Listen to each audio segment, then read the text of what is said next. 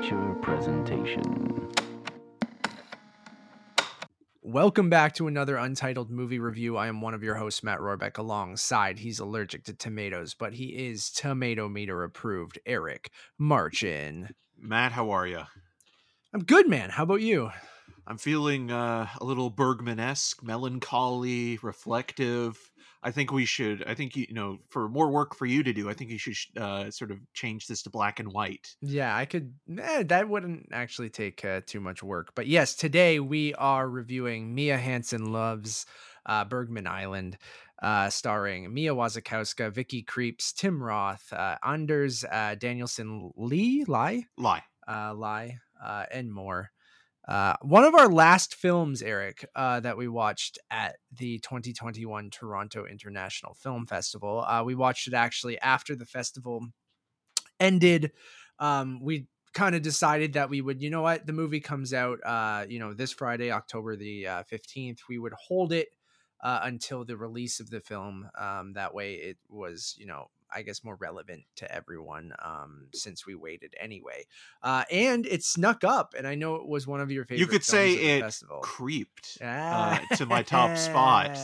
Vicky Krieps definitely better in this movie than she was in Old. And there's also a beach in this There where they throw beach in this, jellyfish, yeah, which I have never seen in a film before.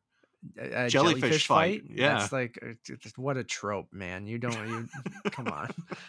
Um, but yeah, it was snuck up there and uh, uh, was one of your favorite films of the festival. Or Yeah, yeah, no, the your- the my favorite. Um, uh, Whoa! It- you know? Petite Maman and and and Bergman Island are interchangeable. It just depends Yeah. on the day. But like, I was what mood you're in? Because both movies, I mean, yeah if you're if you're in for something that's maybe a little bit um shorter with childhood whimsy but that's not too whimsical and also very poignant and moving and you need a good emotional cry petite maman is your film if you're looking for something that is a little bit more um mature and grounded and looks at both uh, a relationship that maybe is straining, but also the Uh, our- artistic process. the, the artistic process, but the relationships that we Mhm. have to the artist that we cherish the most in terms of can we separate the art from the artist and how once the artist is gone, what their legacy is and how that kind of changes over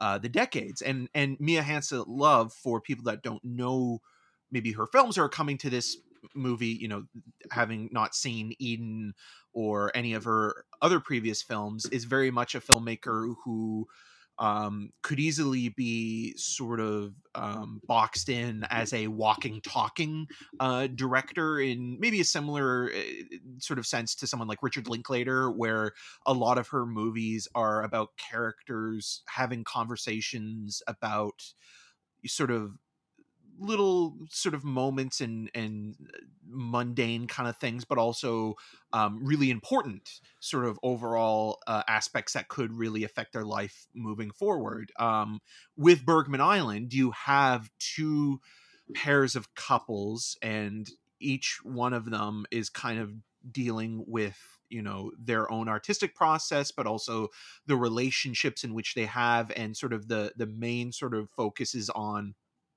two filmmakers played by Vicky Krieps and Tim Roth who go to Fårö Island which is known as Bergman Island the island the where titular Bergman Island. Yeah, yes. uh, Ingmar Bergman uh, worked and wrote and uh, basically uh, shot many of his uh, iconic films, and it's now become this tourist uh, attraction. Weirdly, I was thinking in my head while watching this, this is almost like the art house version of Jurassic Park sure. in a weird way where it's like you have you know these people coming to the island to see you know these iconic locations and you know spend some time in a rep theater and eat um, a lamb burger on sort of almost like a safari-esque kind of yeah. uh, they do ride go on a safari. um, but essentially what this couple is doing is that they're you know they, they're both huge fans of this director's work but at the same time they're also trying to you know find inspiration for their next projects you see that tim roth is you know a character that's very much sort of in demand and um you He's know, there uh, visiting a film festival, right? Like, yeah yeah and he's he's also in the process of putting together his next film which i think is in pre-production because when they're sort of going on the ferry and he's having a conversation with i guess one of the producers he's saying like okay if we keep moving this we're going to lose you know the main cast and stuff like that so he's kind of overshadowing her career, uh, Vicky Krieps' character, who seems to be more kind of a, a, an up and coming art house uh, director, and uh, you know there is a meta kind of uh, quality even to that because uh, Mia Hansen-Løve used to be the partner of Olivier Assayas, and you can see sort of echoes of that relationship there, and sort of it kind of being a little bit or semi autobiographical, even though you know it's it's not necessarily her relationship but you can sort of look into that.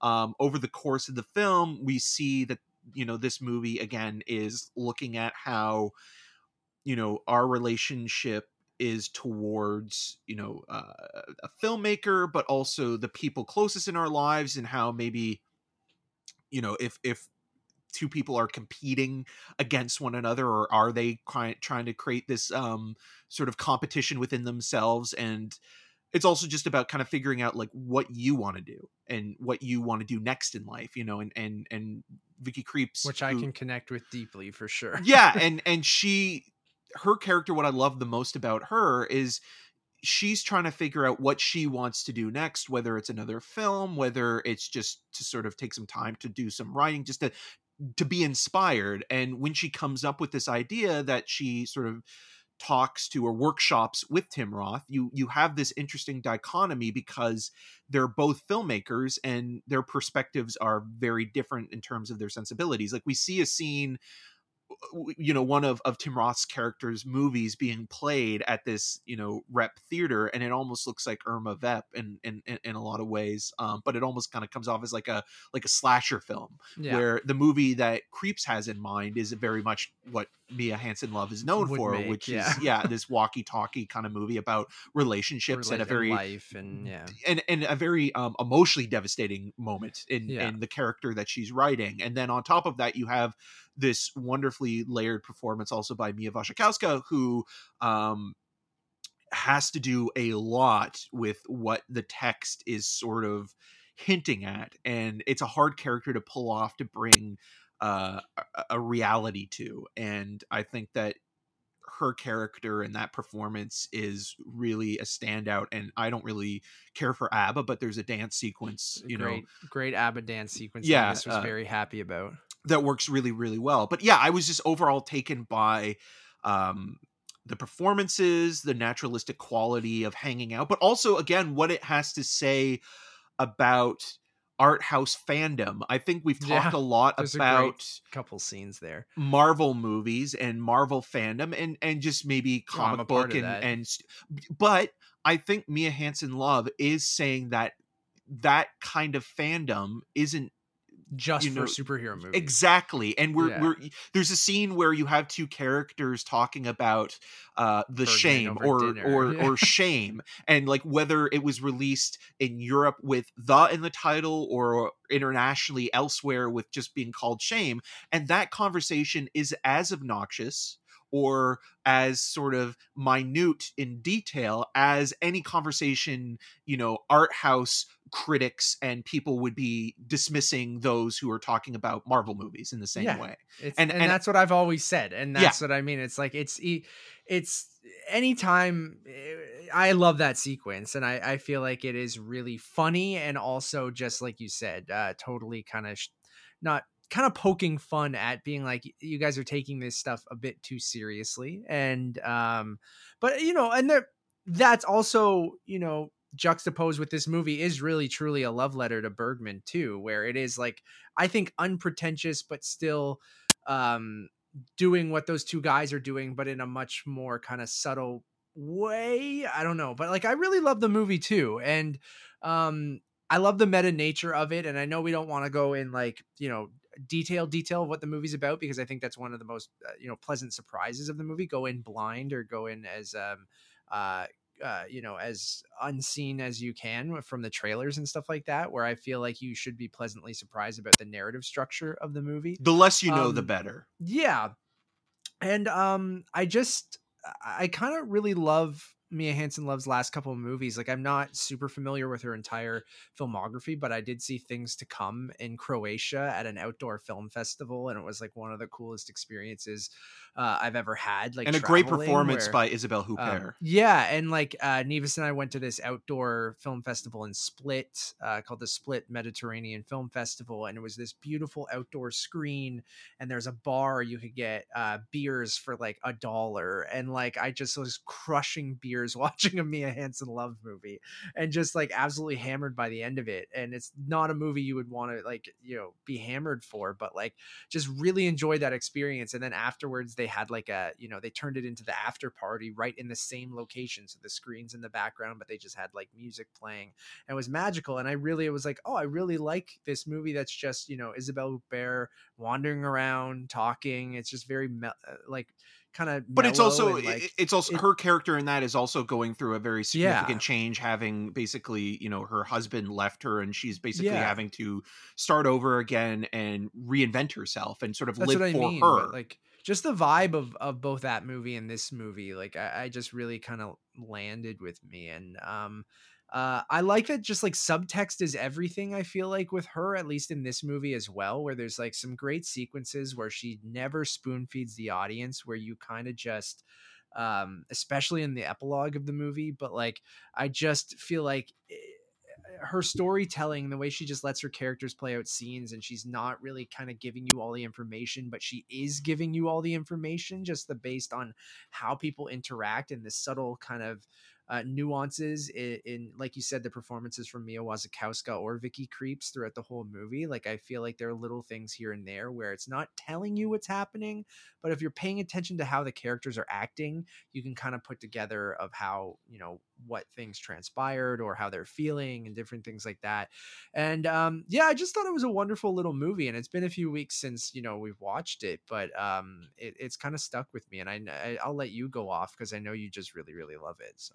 Yeah I, I i again like i think it's all about how you know art imitates life but at the same time you know who how we value you know an artist's life and you know their past work in um you know things to come we we we see a sequence where you know uh, Isabelle Huppert is also watching a movie and the movie that she's watching in that film is uh, a certified copy uh, with Juliette Binoche. So you know Mia Hansen-Løve is a movie lover through and through. Absolutely yeah. And you know to see someone tackle such an iconic filmmaker like bergman who has influenced so many filmmakers and i mean most notably you know the most problematic one but the one that he would always bring him up in terms of an influence was woody allen. Yeah. Um but it's interesting as well looking at like you know bergman's resume and how in the film like you know the the, the movie that everybody knows the best is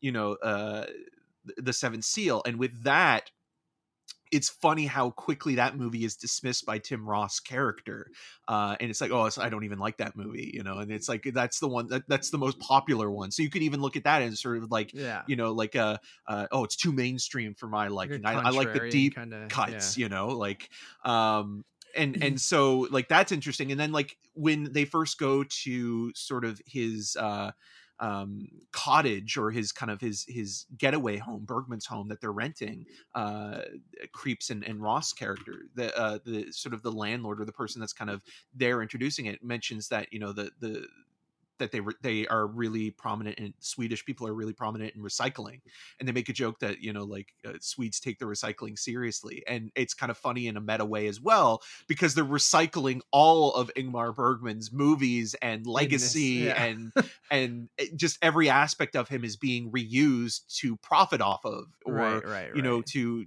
it, it's just it's just so so fascinating with how detailed it is and how specific it is but also how subtle is this a real things- place too? Yeah, or like yeah, and then this th- is- is, it actually like this? Like i'm i'm assuming she maybe traveled there and and Yeah. saw this island and then that's kind of and that's the meta nature of the movie and i can't say the thing that i want because i don't want to give some away but there's like blank is doing blank doing blank doing blank it's like three layers of the same thing and i think it's just really like there's that real life nature to the main characters to another set of characters to another set and it's just it, it's it's really really cool.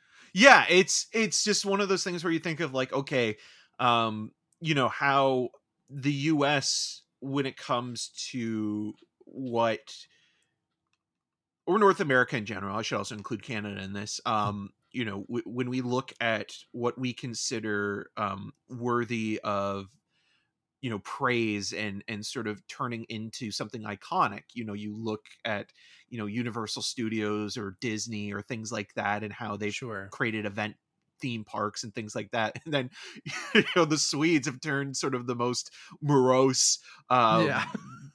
Dark Yeah. filmmaker into this sort of Tourist- popularized tourist yeah. attraction so like even that is just kind of interesting in terms of how you know um European culture versus American culture sort of idolizes different things in terms of like what we see um you know in film and television and then what we sort of then take from that because you know when when you think of like US filmmakers we don't really have a theme park um you know for you know deceased uh directors you know Sure. there's there's I mean hopefully there's still many years left but like someone like martin scorsese or quentin tarantino or things like that where you wonder it's like okay well you know will these guys have their own sort of tourist attraction where they grew up you know like i mean obviously new york's new york and you're not probably going to be able to do something with that but like small towns where you know famous filmmakers or writers or you know anybody that that kind of makes an impact how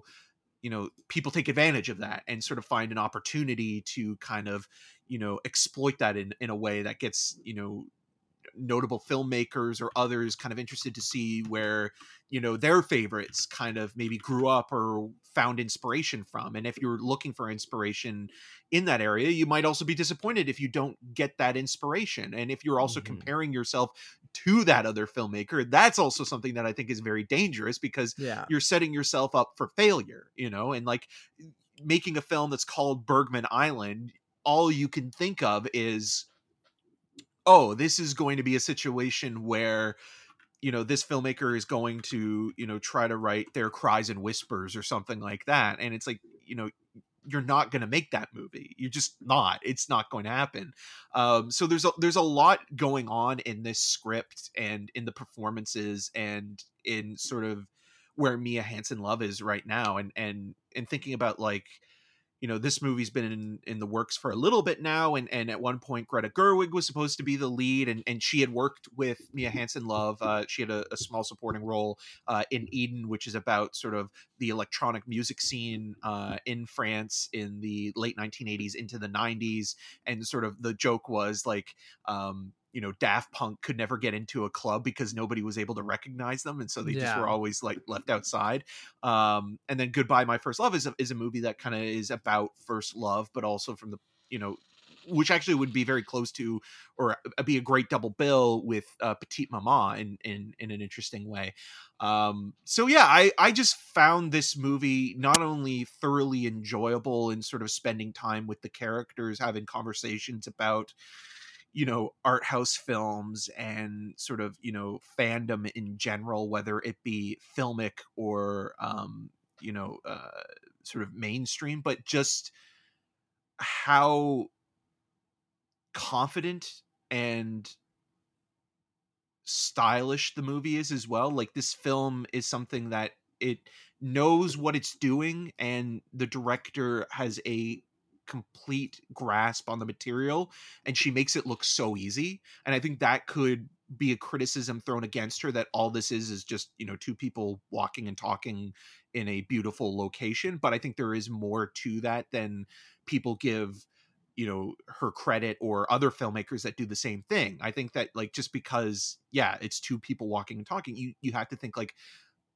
the the beats have been worked out so precisely the conversations have been rehearsed but at the same time they have to feel organic Yeah. the way that the films are directed it, you know the editing of it has to be timed perfectly in terms of how you know certain statements are made or how you know a conversation overall sort of is conveyed and sort of maybe echoes throughout the rest of the movie or if it doesn't and and those things are so important to a movie like this that i think that if it were to fail, it would be easier to criticize it and saying, "Oh, well, I guess it's not effortless." And um, in this case, like I think that this as a as a technical feat as well as a uh, an emotional one, as a well wrought one, um, is firing on all cylinders. And it's just one of those movies that, again, like you know, there's some details that you might forget over the weeks and months to come, especially if you're a film critic watching two or three, four Oh, movies yeah, in a week. But the essence of what this movie is stays with you. And and again, I just love the idea that this director isn't afraid to kind of poke fun at um cinephilia and Yeah, no, I love that. Yeah, yeah. No, and its subtlety, you know, can work against it for those reasons that you're saying, like where it can kind of go under the radar or, you know, it might be not necessarily forgotten but underseen because of that because, you know, I think it's doing all of those things that you say um but because it's so effortless, it's almost because it's not flashy at all no, um it's it's hard for it to stand out i think and um i don't think that's a criticism at all like i, I think the movie is wonderful and i agree with everything that you're saying it's just it is not a flashy movie and it is com- feels completely effortless which means it kind of just you know I, I don't think that there's one thing where you're like oh, we're saying we don't want to spoil a certain plot point but i i do think that that is you know in the trailer they sort i watched it before this they kind of do allude to what that is but um that is a stylish thing but again to eric's point it just kind of feels like it effortlessly like weaves into the narrative and it is stylish but it, it it's just I, the subtlety in in her filmmaking and just the the effortlessness i think you put it perfectly eric is is i think what's uh why i've really loved her last couple of movies. So yeah i, I really like it. I'm gonna give it a, uh, a a four out of five. Um i think it it, it creeped in there uh like eric mentioned uh to I think some of my uh one of my favorite movies of the festival. I don't know if I love it as much as Eric does, but uh, I do think it is is a very good movie that you should uh you said it's going to be on demand too, right? Yeah on so in in um it's a it's an ifc release in north america and in canada it is as well and i believe uh that it'll be available uh on the tiff bell lightbox uh, Right, uh can rent it there, platform yeah. starting this friday and it might be on itunes as well but It i don't know if there's an probably maybe on exclusive window or something. yeah yeah, we'll see. And sorry, your rating, Eric? Oh, four and a half out of five. I yeah, I really, really did like the movie uh, quite a bit. And um, if you can see it in the theater and you want to see it in the theater, do so. If you can watch it at home, do It'll so. still play well at home. Yes, yeah. it's just it's just a really wonderful movie to support. And and again, like I think it's it's great for people maybe that aren't familiar with Bergman's work in term, terms of just like as a jumping in Yeah. point, but also for people that do know it, maybe they'll find it obnoxious because um, you know, they're Bergman aficionados and feel that like, oh, they already know all this stuff and they're being you know condescended to i don't think that that's the that that's the I don't problem think there. so. i, I, think, it it's making a both. point Yeah, I think it's making a point in terms of how we treat Sure. someone like Ingmar Bergman as yeah. A filmmaker because yes, he was a, a great filmmaker. There is the Criterion box set, which you know, if, if you haven't picked that up and you want to kind of dive into his work, it's it's the quintessential collection. Um, but at the same time, he was still a human being, and that also points out some things in, in the film that I think are really interesting in terms of you know him being Mhm. married multiple times, uh, how cruel he was to his family, and then you know how some sort of historians and and film lovers sort of um justify that by saying you know he was a great art artistic was- yeah. voice um Yeah. but this is also you know we made the joke uh, at the top this is the best uh vicky krieps at a beach movie in in 2021 2021 absolutely uh, agree on that one. Uh, thank you all for listening. Uh, we have a couple other reviews recent reviews that you guys can check out. Uh, we just reviewed the last duel sir ridley scott's the last duel so you guys can check out that review we will have a review for halloween kills out this week as well.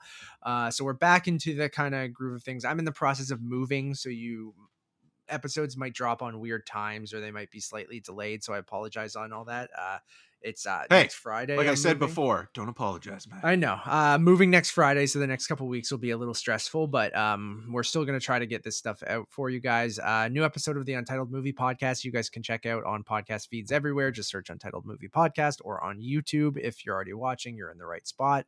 Uh, hit that notification bell, subscribe, share it with your friends, all that jazz. Thumbs up. We'd appreciate. It. Tell your it. mom Um, my mom said she watched five hours of us yesterday on Oh YouTube as she as she prepped for Thanksgiving. I, So I'm I feel like I need to sweet," like we need to send her like money or something. I think she just like even movies she hasn't seen. She just like it's it's cute. It's, Well, I really appreciate. thank you so much. We really Yeah, do appreciate That's it. all our views are coming from. And we're mom. sorry that you had to listen to us.